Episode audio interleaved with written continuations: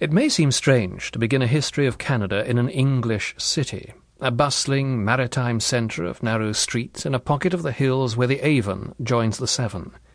But that is where the story rightly starts, in the city of Bristol, which had become second only to London in size, and was doing a thriving trade with Ireland and Gascony and that cold, distant island called Iceland, which the Norsemen had discovered. It starts in Bristol because a Genoese sailor, after living some time in London, had settled there with his wife and three sons, one John Cabot, or Caboute, as the official record spells it, a sea captain and master pilot of some small reputation. He arrived in Bristol about 1490, when the place was fairly bristling with prosperity, and the streets had been paved with stone, and the High Cross had been painted and gilded most elaborately, and out on Redcliffe Street the Rudd House stood with its great square tower, the home of those fabulous commoners, the Cannings, as evidence of the wealth which could be gained in trade. It was not strange that little attention was paid at first to this dark-complexioned, soft-spoken foreigner.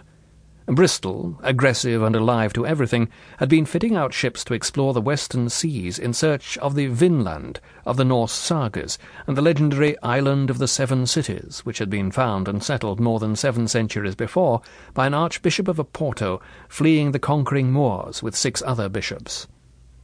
The waterfront buzzed with the strange new talk which had been on the tongues of sailors for years the suddenly aroused speculation as to what lay beyond the grey horizon of the turbulent Atlantic. The men of Bristol doffed their flat sea caps to no one. What had they to learn from a mariner who knew only the indolent ease of southern seas, most particularly of the Mediterranean, where the Levêche blew insistently across from Africa with a dank, hot scent?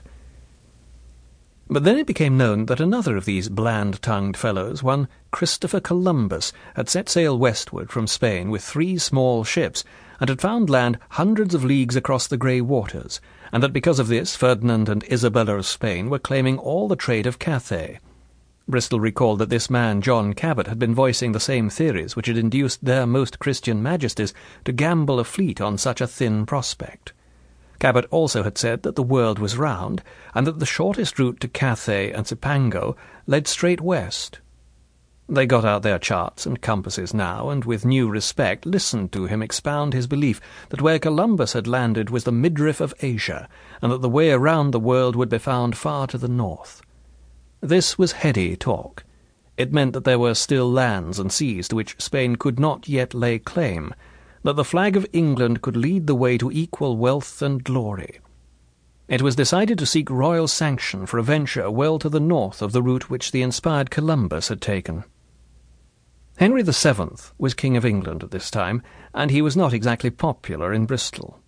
In the year 1490, he had paid the city a ceremonial visit and had received a truly royal welcome, but on leaving he had shocked them by laying a fine of five per cent on all men worth in excess of twenty pounds. Their wives, he said, had broken some dusty and long forgotten sumptuary law by dressing themselves finely in his honour. He had called this fine a benevolence, but the outspoken Bristol men had found other words for it. The seventh Henry, in point of fact, had little gift for winning the hearts of his subjects.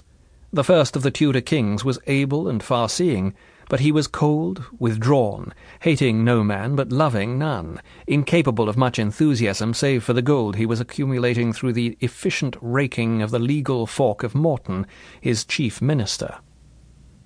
Henry was eager, it developed, to share in the spoils of the West, and so letters patent were issued to John Caboute and his three sons, Louis, Sebastian, and Sanchez, to set sail with five ships, to be paid for with their own money, and to seek out, discover, and find whatsoever islands, continents, regions, and provinces of the heathens and infidels in whatever part of the world they be, which before this time have been unknown to all Christians.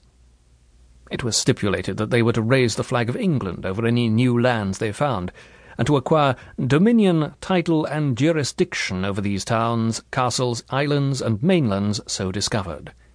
The only restriction laid upon them seems to have been that they must not venture into the south, where they would be poaching on the Spanish domain.